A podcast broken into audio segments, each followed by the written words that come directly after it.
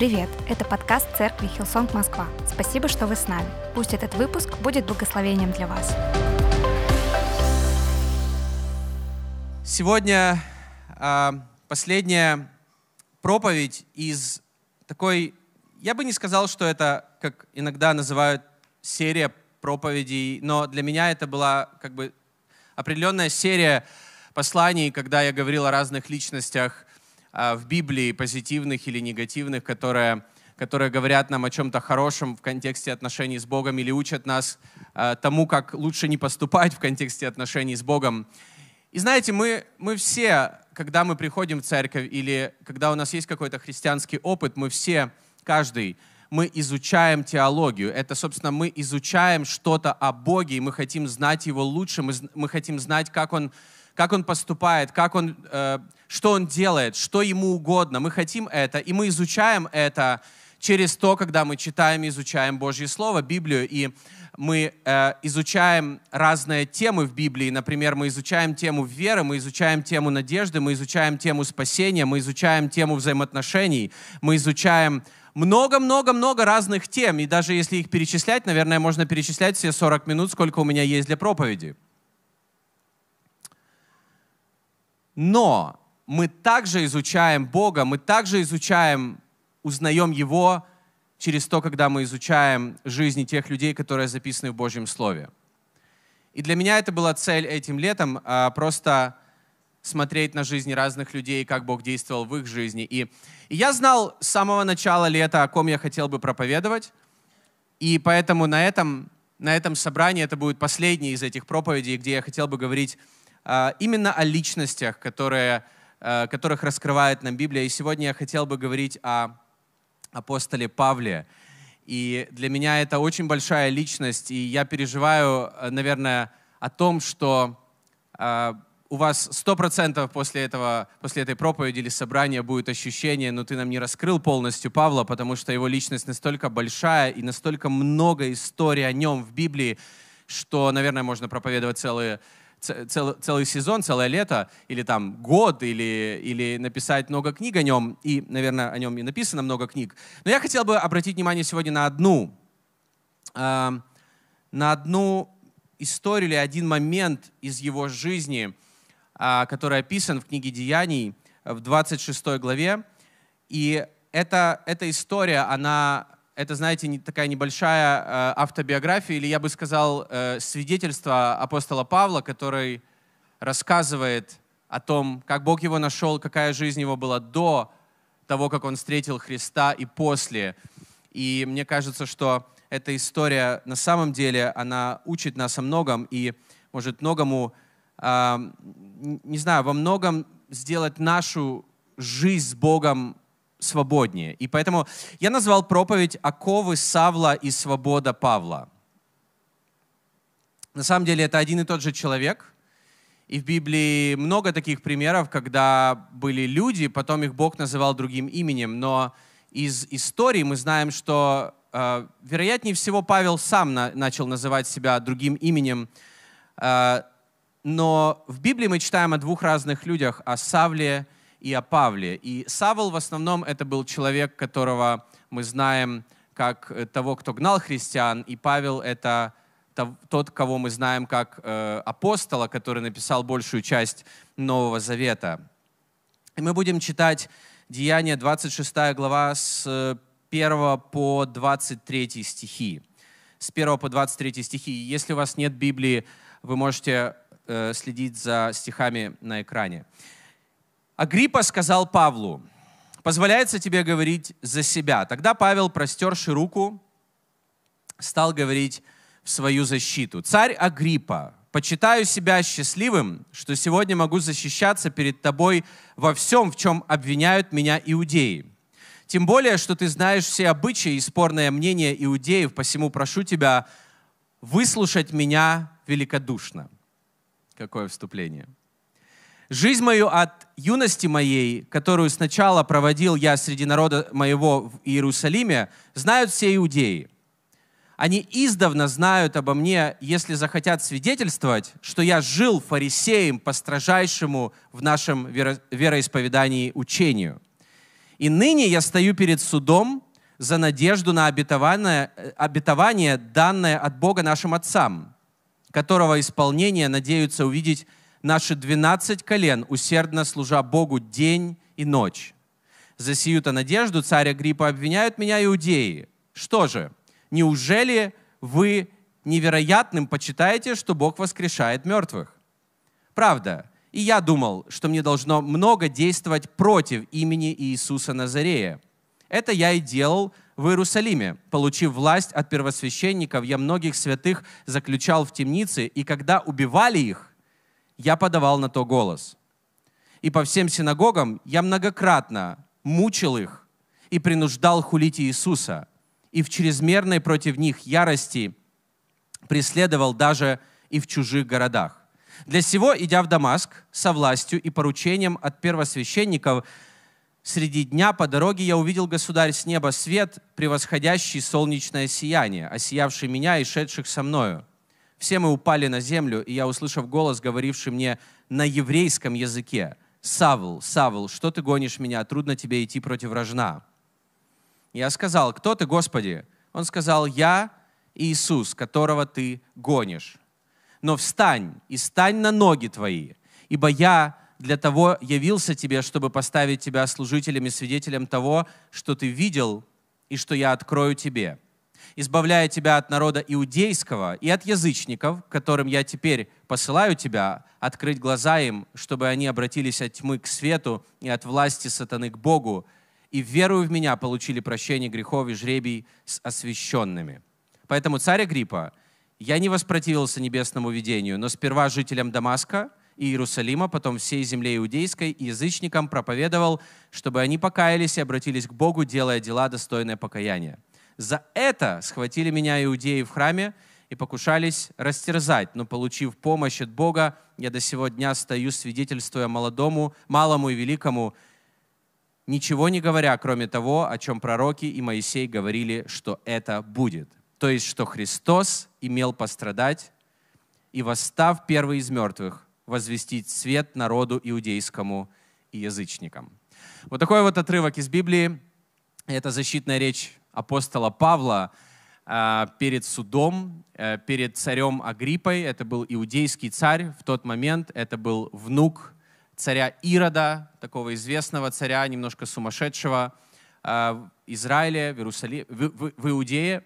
И также он стоял, а, это был такой римский суд, а, и поскольку Павел был римский гражданин, а, римский суд защищал его от иудеев, которые просто его уже несколько раз хотели убить за то, что он проповедовал об Иисусе. Но на самом деле, о чем я хотел бы говорить сегодня, это вот о том, когда Павел, и он говорит здесь немножко о том периоде, когда он был Савлом, и когда Иисус впервые обращается к Павлу, он обращается не Павел, он обращается Савл. Савл. Он обращается к нему по имени, зная его по имени, тому имени, которого Павел уже немножко стыдился. Знаете, он поменял никнейм для того, чтобы... Потому что очень большая, э, очень, очень, знаете, как это...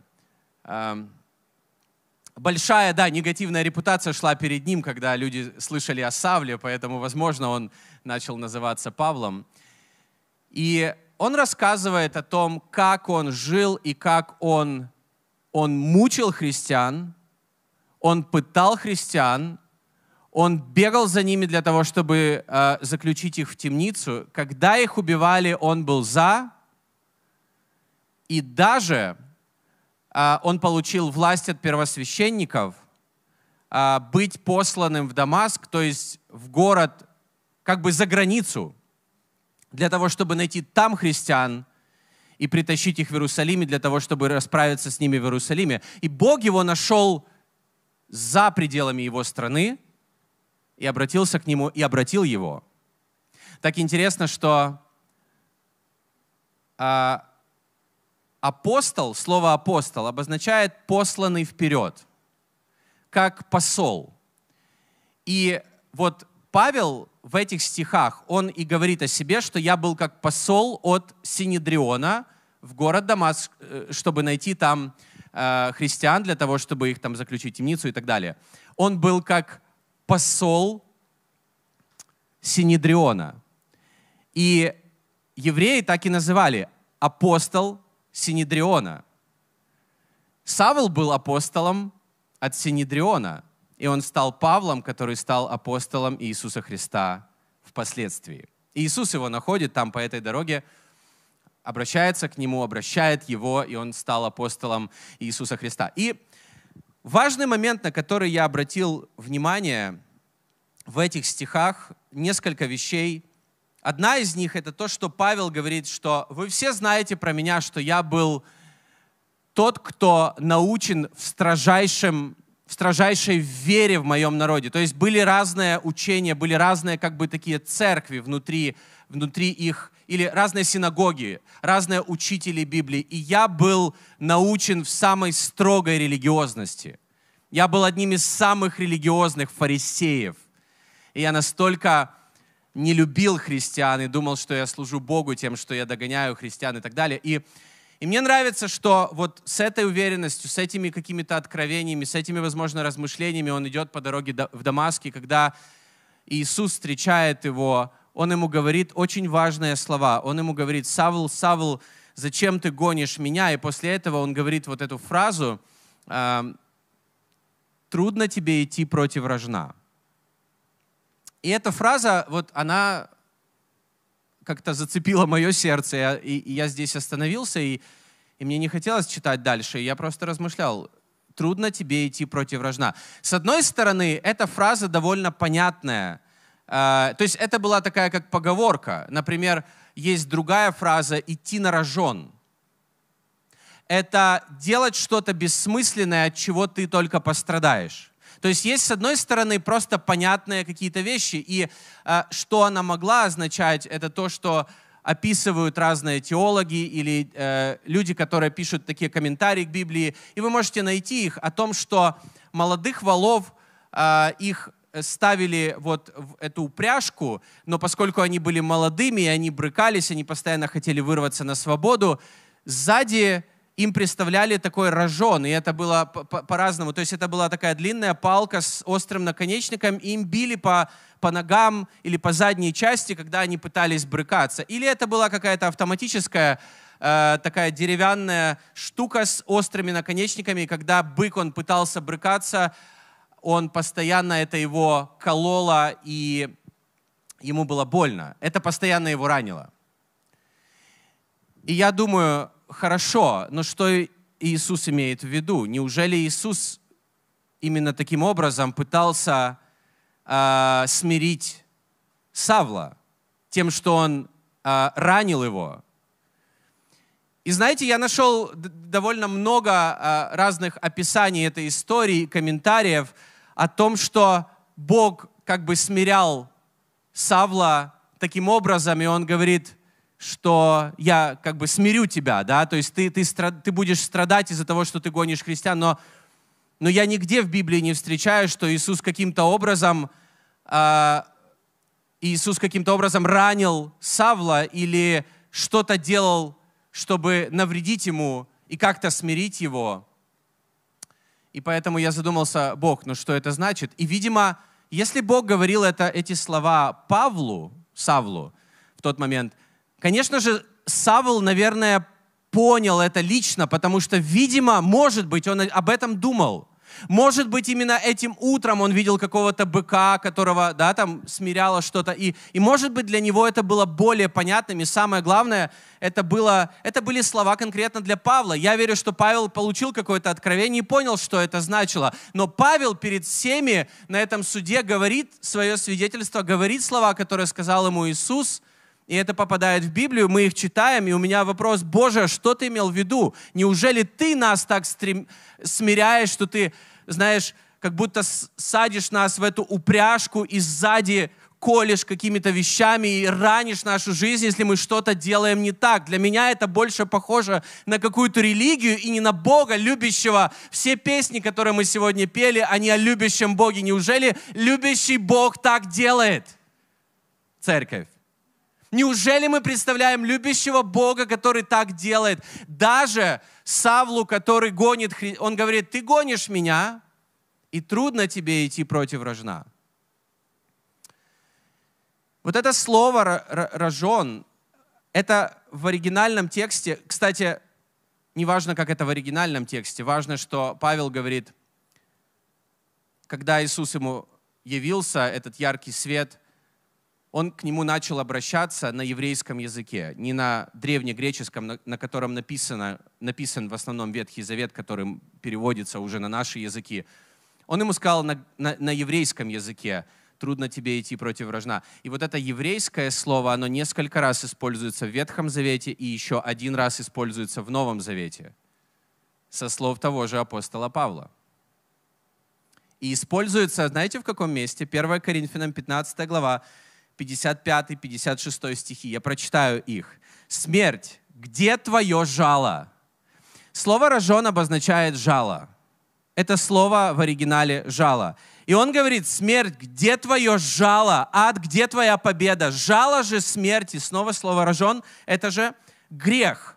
А сила греха – закон, благодарение Богу, даровавшего нам победу Господом нашим Иисусом Христом. И поэтому, когда я размышлял об этом, я знаю, что всегда, знаете, есть разные стороны какой-то истины. Но когда я размышлял об этом, я подумал о том, что нет, Бог не, не, не пытался изменить Павла тем, что он его посадил в какую-то упряжку и сзади его чем-то острым пытался повредить его, чтобы он там куда-то не шел. Наоборот, это та жизнь, которой был Павел. И это то, от чего освободил его Иисус. Павел говорит, я был воспитан в строжайшей религии, и эта религия сделала для него вот эту упряжку. Он с самого детства был рожден, и он был э, воспитан в определенной религиозности, которая была для него упряжкой, по которой он шел, и он особо не делал выбора, он особо не выбирал. И Павел говорит здесь, в этих стихах, в 15 главе 1 Коринфянам, что жало же смерти грех.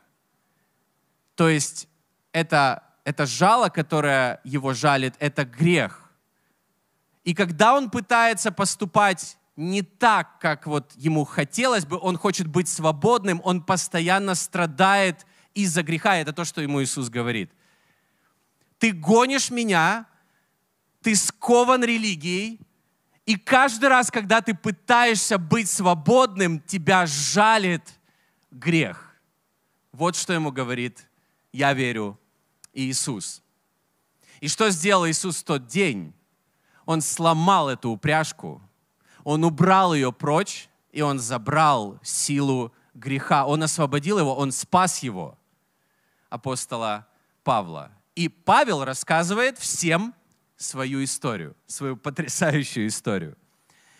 Итак, подумайте еще. Савл, который был римским гражданином, на то время это было, знаете, такое самое, я не буду говорить, какой страны, вы сами подумайте, гражданство какой страны вы считаете самым крутым, которое дает вам больше всего привилегий, преимуществ в мире и так далее. Сами подумайте об этом. Но в то время это было римское гражданство. У Павла было римское граждан, гражданство, которое давало ему привилегии. И также он был научен в строжайшей вере своего народа, и это давало ему также привилегии. То есть это был человек, который, казалось бы, был свободен, обеспечен, у которого были какие-то гарантии там в жизни и так далее, и так далее. Но Бог его встречает и говорит, Савл, Савл, ты меня гонишь, хотя ты находишься в оковах, в оковах религии, и тебя постоянно жалит грех.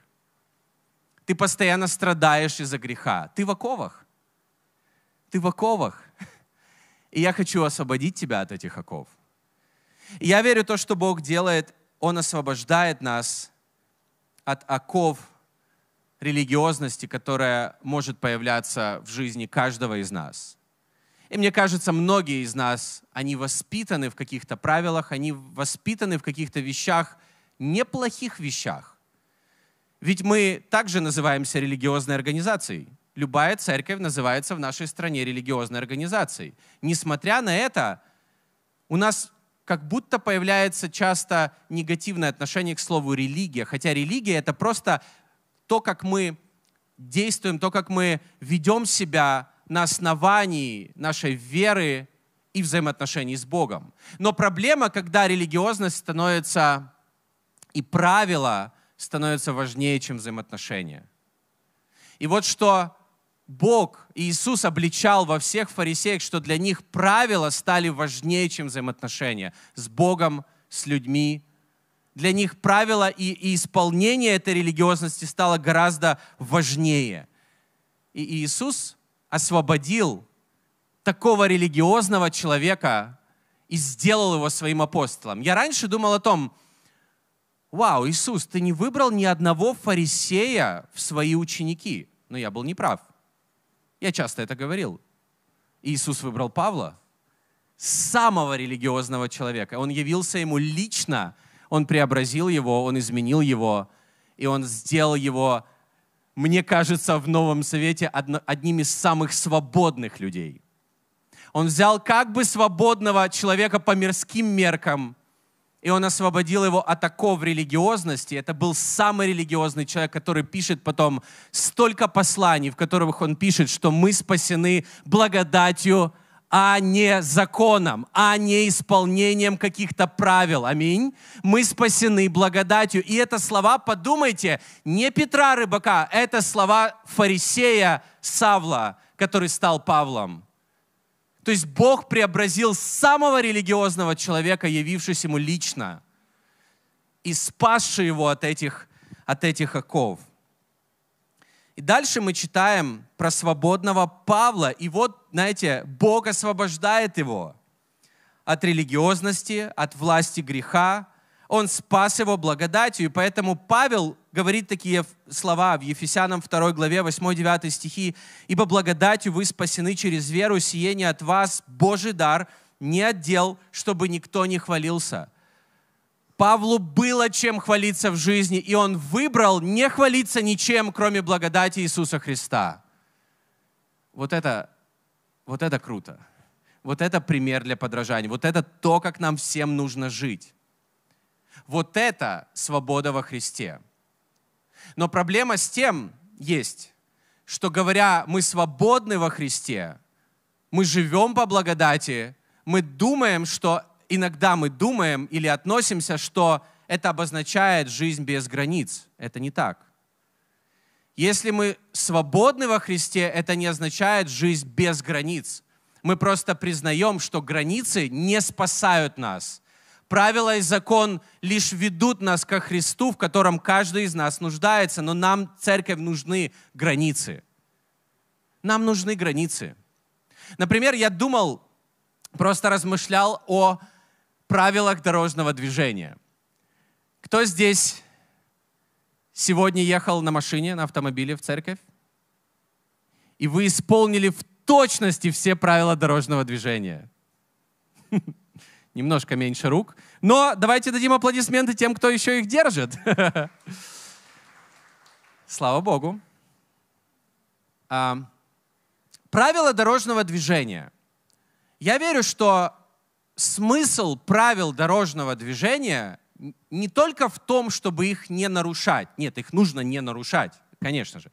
Но нам нужно понимать, что самое главное, для чего они были созданы – чтобы это понять, вам нужно поехать в страны, а я был в таких, где практически нет правил дорожного движения. Говорят, в Индии так. Я был в Египте. И я был еще в Италии. Там их просто забыли. Там ездят все как хотят. Там главное правило — это сигналить постоянно. Но послушайте, правила дорожного движения были созданы для того, чтобы люди были в безопасности и не умирали, для того, чтобы мы сохранили свою жизнь, жизнь окружающих и пешеходов, которые постоянно куда-то идут. Правильно? Для этого правила дорожного движения.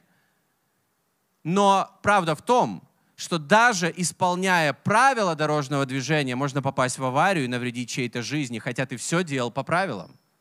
Поэтому для меня уже живя в Москве 10 лет и ездя в Москве по дорогам 10 лет, у меня есть правила дорожного движения, и у меня есть второе правило. Будь аккуратным. Молись, надейся на Бога и сделай все возможное для того, чтобы ты и твоя семья не попали в аварию. Потому что даже когда ты делаешь все по правилам, есть еще много других факторов.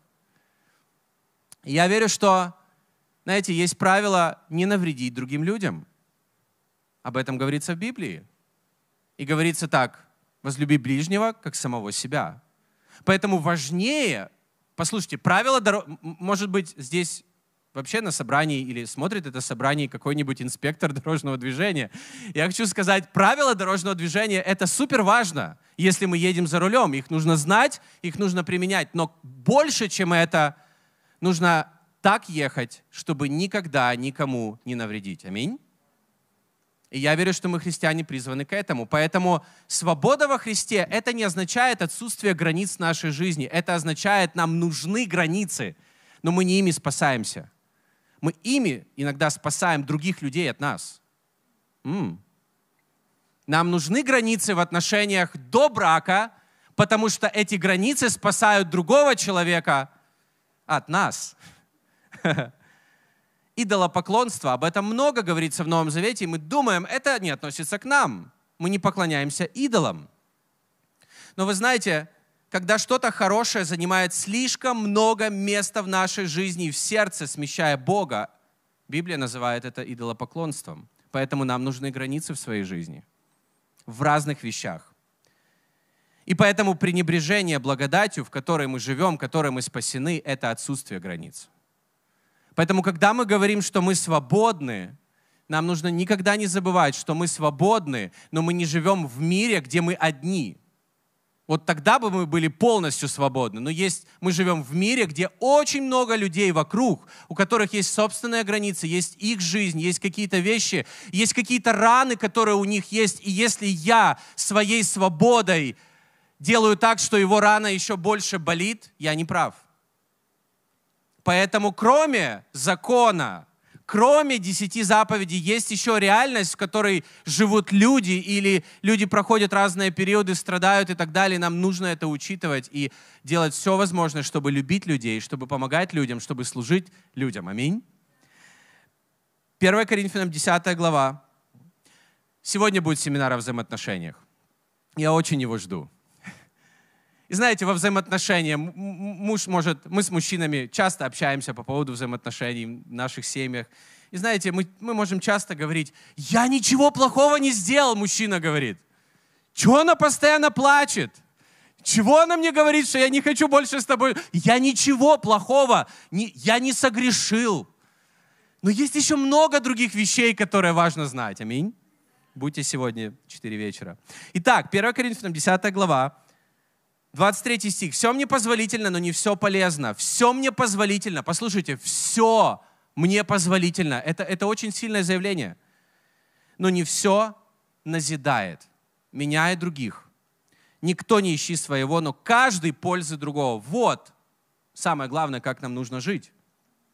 Итак, Павел, он был рожден в узах закона, но был освобожден благодатью и он живет христианской жизнью, которая отображает и в его посланиях, и в жизни эту благодать, эту нерелигиозность, эту незаконсервированность. Он не держится за правила. Бог взял человека, который был самый правильный для того, чтобы показать, что такое жизнь больше, чем это. Аминь. Но у меня вопрос, почему некоторые люди рождены в благодати, но сами возвращаются в узы закона? Хм. Почему в христианстве это бывает? Почему во, время, во времена апостола Павла это было? И мы читаем Галатам 3 глава с 1 по 3 стих. «О несмысленные Галаты! Кто прельстил вас не покоряться истине? Вы, у которых перед глазами предначертан был Иисус Христос, как бы у вас распятый, сие только хочу знать от вас. Через дела ли закона вы получили Духа или через наставление в вере? Так ли вы несмысленны, что, начав Духом, теперь оканчиваете плотью?» Когда мы рождены в благодати, а потом живем, ну я все делаю правильно. Я все делаю правильно. Я сделал, как Аня сегодня говорила, для галочки. Но кроме, кроме поклонения, кроме церкви, кроме пожертвований, кроме служения, есть очень много галочек, которые мы можем делать для галочки, но в этом нет сердца или в этом нет взаимоотношений. Оковы Савла и свобода Павла. С одной стороны, Савл, который был порабощен его религиозностью и грехом, Он думал, что он был свободен, и Бог показал ему, открыл ему глаза, что он был в оковах, и Бог его освободил из этого и сделал свободным. И мы уже читаем и видим в Библии свободного Павла. И он говорит такие слова еще. Пятая глава послания Галатам, 13-14 стихи. «К свободе призваны вы, братья, только бы свобода ваша не была поводом к угождению плоти, но любовью служите друг другу, ибо весь закон в одном слове заключается – люби ближнего своего, как самого себя. Аминь. И поэтому наша религиозность, знаете, как она еще проявляется? Когда мы говорим, Бог, ну я, я хорош, я, я, я достаточно хорош. И я сейчас хочу говорить о каждом человеке в этом зале. Каждом, кто слушает онлайн. Все мы так думаем. Все мы так думаем. Мы думаем, нет, я хорош, если сравнить меня с этим человеком. Но если посмотреть на него, я, я хорош, и еще я верю в Бога. Все классно. Я, я молодец. Например, я хороший друг. Я сделал такой подарок своему другу на день рождения. Я молодец. Мы думаем так. Мы говорим, я хороший, я, я служил сегодня, или я что-то сделал сегодня. Мы, мы думаем, я хорош, сегодня я молодец, и я могу ожидать что-то от Бога, но это, это религиозность. И мы не можем так жить. Мы не можем так жить.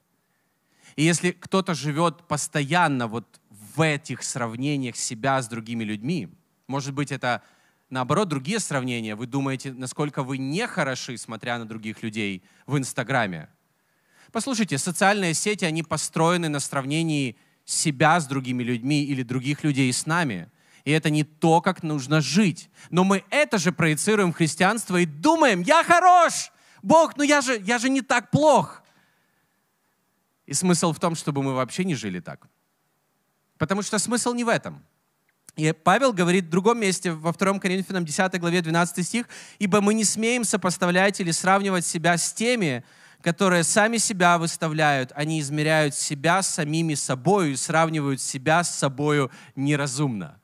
Послушайте, Павел взял человека, который бы мог быть самым лучшим по меркам людей, самым фарисеем из фарисеев, самым законником, самым правильным. И, и Павел говорит, я не буду ничего считать чем-то важным, кроме Христа в своей жизни, кроме Его благодати в моей жизни. Поэтому я не буду себя даже сравнивать с другими апостолами. Я могу это делать, но я не буду этого делать. И это то, от чего нам, церковь, нужно каждому из нас быть свободными, чтобы никогда не думать «я хорош», потому что я делаю это. Я лучше, чем кто-то, потому что я вот живу такой жизнью – не знаю, это как думают все люди, которые не живут в отношениях с Богом, но нам нужно думать, Бог меня настолько любит.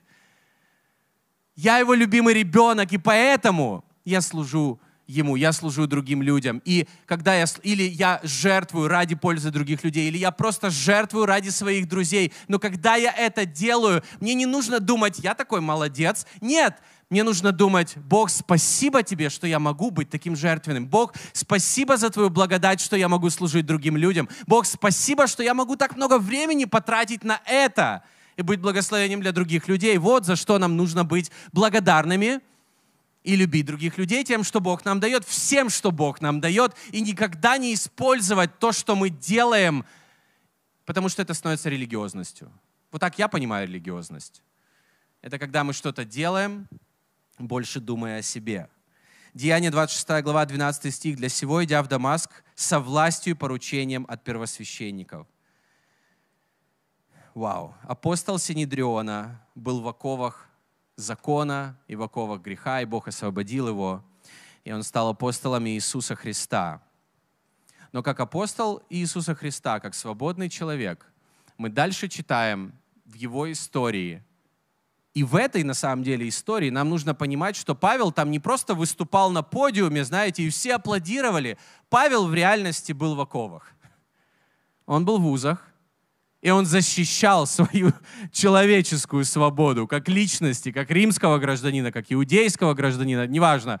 Он просто себя защищал этими словами, потому что он находился в оковах. И самое интересное, что Павел, которого Бог освободил от оков религиозности, от оков греха, он сделал его свободным, и потом Павел просто выбрал снова пойти в узы, пойти э, одеть оковы. Он сам выбрал, и, и у меня вопрос, снова в оковы, снова в узы? Павел на самом деле такой же вопрос задает, про, задает тем, кто хочет жениться. Вы уверены? Брачные узы? Вы уверены? Ребята, вам нужно все понимать, что там происходит. Ну, мы же так говорим. Брачные узы. 1 Коринфянам 7.22 написано, «Ибо раб призванный в Господе, есть свободный Господа, равно и призванный свободным есть раб Христов. И, знаете, мы об этом не так много говорим в церкви, но Библия говорит, и Библия показывает, как самый высокий стандарт — это быть рабом Христа. Рабом — это человеком, как будто в оковах, человеком, который... Но не человек, которого кто-то поработил, но раб Христов — это тот, кто был свобод... который, который был в цепях и которого Бог сделал свободным, и потом который, будучи свободным, выбрал следовать за Христом и делать угодное Христу. И для него это стало гораздо более важным, чем мои амбиции, мои желания и так далее. И это следующий уровень, и это то, где Павел не остановился. Он был рабом греха, Иисус освободил его, но он не остановился на этом, став рабом Христа. Деяние 21 глава, я прочитаю момент, один из моментов, когда Павел очень четко об этом говорит. Деяние 21 глава с 10 стиха. «Между тем, как мы пребывали у них многие дни, пришел из Иудеи некто пророк именем Агав, и, войдя к нам, взял пояс Павлов и, связав себе руки и ноги, сказал, так говорит Дух Святой, мужа, чей этот пояс, так свяжут в Иерусалиме иудеи и предадут в руки язычников. Это очень похоже на Христа, на историю Иисуса. Когда же мы услышали это, то мы тамошние просили, чтобы он не ходил в Иерусалим. Но Павел в ответ сказал, что вы делаете? Что вы плачете и сокрушаете сердце мое? Я не только хочу быть узником, хм, но готов умереть в Иерусалиме за имя Господа Иисуса Христа. И послушайте, я знаю, что это слово не для всех. Наверное, для тех, кто чувствует личный призыв от Бога и откровение Бога в чем-то. Возможно, в служении, возможно, в каком-то следующем важном шаге в вашей жизни. Галатам 1... Я прочитаю для вас для таких людей, которые чувствуют это. Галатам несколько стихов. Галатам 1 глава 10 стих. У людей, у людей ли я ныне ищу благоволение или у Бога? Людям ли угождать стараюсь? Если бы я и поныне угождал людям, то не был бы рабом Христовым. Другими словами, Павел пишет, ты не можешь быть в рабстве религии, перешагнуть свободу и следовать за Христом. Потому что следовать за Христом могут только свободные люди. Колоссянам 4 глава 3 стих. «Молитесь также и о нас, чтобы Бог отверз нам дверь для слова, возвещать тайну Христову, за которую, Павел говорит, я и в узах. Я в оковах за то, что служу Богу. И послушайте, в этих оковах он не был ограничен как будто. И такое чувство, что он продолжал оставаться по крайней мере, на том собрании, на котором он проповедует, и это как бы его защита или проповедь, да, она записана в Деяниях 26 главе, которую мы читали. Вот он стоял там в оковах, и все вокруг стояли, одни его обвиняли, другие его слушали, этот царь Агриппа, все. Но такое ощущение было, что он был самым свободным человеком из этих всех. Будучи в оковах за проповедь Евангелия и находясь вместе с его другом Силой, его звали Сила, они находились в темнице, и об этом написано Деяние 16 глава, 25-26 стихи. Около полуночи Павел и Сила, молясь, воспевали Бога. Узники же слушали их, и вдруг сделалось великое землетрясение, так что поколебалось основание темницы, тотчас отворились все двери, и послушайте, у всех, у всех людей узы ослабели. У всех людей. Будучи в узах, он освобождал тех, кто был также в оковах. То есть в своих оковах он освобождал тех, кто были в оковах. И мало того, знаете, о чем я думаю?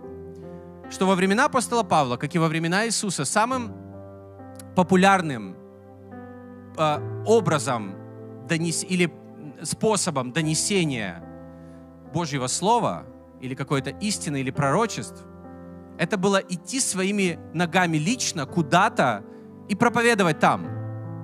Мы не видим ни одного послания, которое Иисус записал своей рукой. Он только проповедовал, он говорил постоянно. И было много проповедников во, время, во времена Иисуса, включая его апостолов, которые проповедовали везде, куда бы они ни шли. И это было самое популярное, как люди проповедовали в те времена. Сейчас у нас есть телевидение, сейчас мы можем записать не просто вручную, записать видео, да, и, и, и люди смотрят в, любой, в любом конце мира. Тогда они ходили. И вот Павел стал ограничен, он был скован, и он не мог туда идти, и он начал писать послания.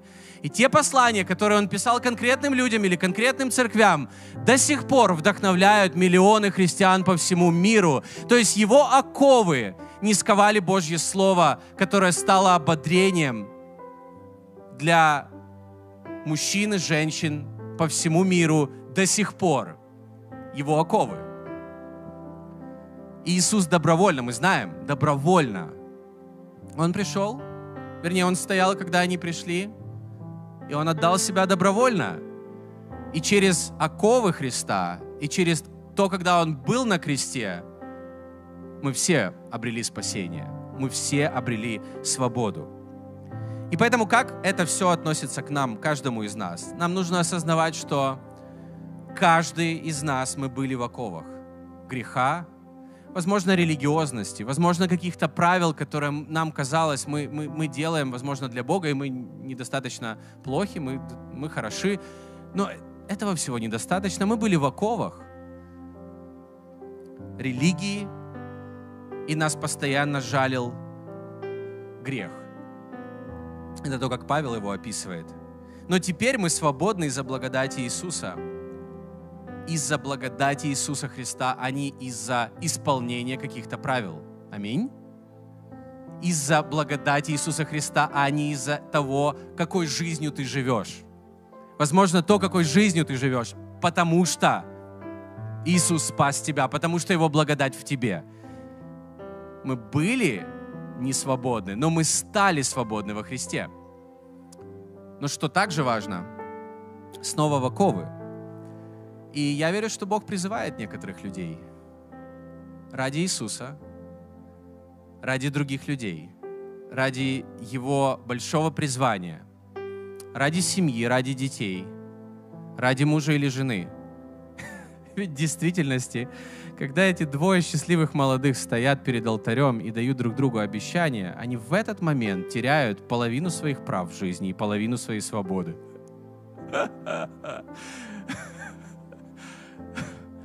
Когда у нас рождаются долгожданные дети, мы так ждали их.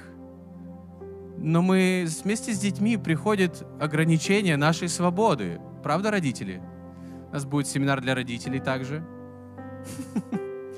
Есть очень много... Знаете, когда мы чувствуем призыв от Бога служить Ему, когда мы чувствуем призыв от Бога взять какую-то ответственность или быть лидером, в реальности это еще больше как будто сжимает нашу жизнь. Но очень важно, очень важно — мы свободны делать этот шаг и свободны его не делать.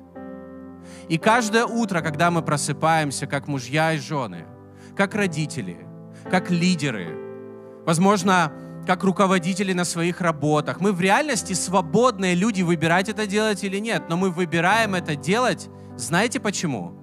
Потому что Бог дал нам благодать. И апостол Павел говорит о следующем. Он говорит, я молился Богу, и он использует то же слово «жало». У меня было жало. Это то же слово, которое Павел использует в плане жало смерти — это грех. У меня, у меня были какие-то грехи, которые постоянно меня доставали. И я молился, Боже, убери эти грехи, убери эти искушения. И Бог сказал, я их не уберу, пока ты живой. но я дам тебе благодать, потому что моей благодати достаточно, чтобы побеждать любые грехи. Я не уберу никогда искушения из твоей жизни, но в этих искушениях или в этой ограниченности, ограниченности в теле, ограниченности в каких-то обстоятельствах, в каких-то вещах, возможно, во времени и так далее, я дам тебе достаточно благодати, чтобы ты был над этим. И то, как проявляется моя благодать, это гораздо круче, чем если у тебя были бы возможности, как у Супермена. Это гораздо лучше, то, как моя благодать действует через тебя. Поэтому нам нужно научиться быть свободными от религии, свободными от греха, и нам нужно научиться делать шаг в сторону Бога, чтобы как будто снова в оковы, как будто снова ограничить чем-то свою жизнь ради Него и позволить Его благодати через это проявляться – через это действовать, через это любить, через это принести еще больше, гораздо больше плода, чем мы могли бы своими силами. Аминь. Давайте вместе поднимемся. Я надеюсь, это было понятным и полезным для кого-то. И я хотел бы молиться несколькими молитвами в конце. я знаю, сегодня было много молитвы, но в Библии говорится, что церковь — это место для молитвы. Я хотел бы молиться сегодня о каждом Савле, кому нужна свобода, кому нужна встретить Иисуса, как это сделал тогда Савл. Вот прям лицом к лицу. О каждом Савле, кому нужна свобода. И о каждом Павле, который чувствует призыв от Бога и до сих пор не решился сделать его, ответить на него. Я верю, есть такие люди. Но вначале о каждом Савле, кому нужна свобода.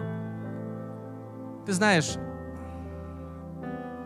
мы можем делать правильные вещи, но это еще не означает, что у нас есть взаимоотношения или что наши взаимоотношения в порядке. Самый простой пример это, — это семья. Иногда мы делаем как будто правильные вещи. Мы говорим это, не знаю, психологу, я сделал все, как вы мне сказали, это не помогло. Пастору мы говорим, я сделал, но ну, ну что-то моя жена все равно несчастлива. Но делая правильные вещи, это еще не означает, что ваши взаимоотношения в порядке. Взаимоотношения — это самое важное. И Савлу нужны были отношения с Иисусом, а не еще дополнительное правило, что ему нужно делать. Ему нужна была в действительности свобода от тех правил, которые он делал, чтобы встретить его лицом к лицу. И я верю, что некоторым людям сегодня нужно просто вот такое же озарение от Него. И чтобы сам Иисус подошел и сломал это ермо религиозности, забрал это жало греха. И вы могли сказать с уверенностью, я свободен, потому что Иисус. Господь, спасибо за каждого человека в зале, и также я верю, что Сегодня здесь стоят такие же Савлы, которые давно практикуют какие-то вещи, возможно, давно в церкви, возможно, давно делают какие-то какие вещи, как для Бога, но как будто в этом нет Бога. Я молюсь, Господь, о, о свободе и о том, чтобы Ты явился им лично. Ты пришел в их жизнь лично. И в Твоем Слове говорится, что когда ты явился, все люди пали на колени. И Савл, который увидел тебя лицом к лицу, он, он перестал видеть на какое-то время. Я молюсь, чтобы этот свет, который от тебя, он, он был гораздо ярче, чем любой другой свет в этом мире, который который мы видим через, через социальные сети, через медиа, через какие-то идеи, через какие-то слова других людей, чтобы Твое Слово стало гораздо ярче.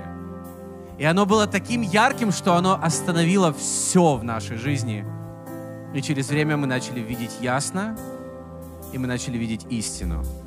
Боже, я молюсь о каждом, кто мог бы сказать, Боже, я этот Савл, который как будто идет против рожна, который пытается своей религиозностью бороться с грехом. И у меня не получается, Бог. Ты нужен мне. Я хочу вам сказать, я молюсь о вас, и если это вы, Станьте прямо, расправьте плечи, вдохните глубоко. Бог любит вас. Бог здесь сейчас. Бог с вами. Он обнимает вас. Он ближе, чем вы можете себе представить. И Он ломает любые цепи, которые сковывали вас. Он ломает цепи зависимости, Он ломает цепи греха, очищая вас своей кровью, очищая вас своим присутствием. Во имя Иисуса Христа. Аминь. И также я хотел бы молиться о каждом Павле, чтобы он сделал свой шаг навстречу Богу. Я не знаю, сколько лет или сколько времени понадобилось Павлу, чтобы осознать, что Бог от него хочет. Но это не так важно. У каждого свое время. Иногда мы чувствуем, просто чувствуем, знаем точно, нам нужно сделать шаг навстречу к Богу. Нам нужно сделать шаг навстречу к зрелости, навстречу к тому, чтобы взять новую ответственность в жизни и не бояться, что мне не получится, доверяя Богу. Это то, что сделал Павел. Я молюсь о каждом, кто, возможно, на пороге того, чтобы жениться. Я молюсь о каждом, кто на пороге того, чтобы ответить на Божий призыв в служении.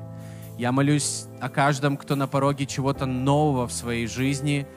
И, может быть, вы пришли на собрание с некими переживаниями, как это получится. С Богом это получится. С Богом все получится, аминь. И вам нужно учиться, как подобно Павлу, не надеяться на весь свой опыт, надеяться на Христа каждый день.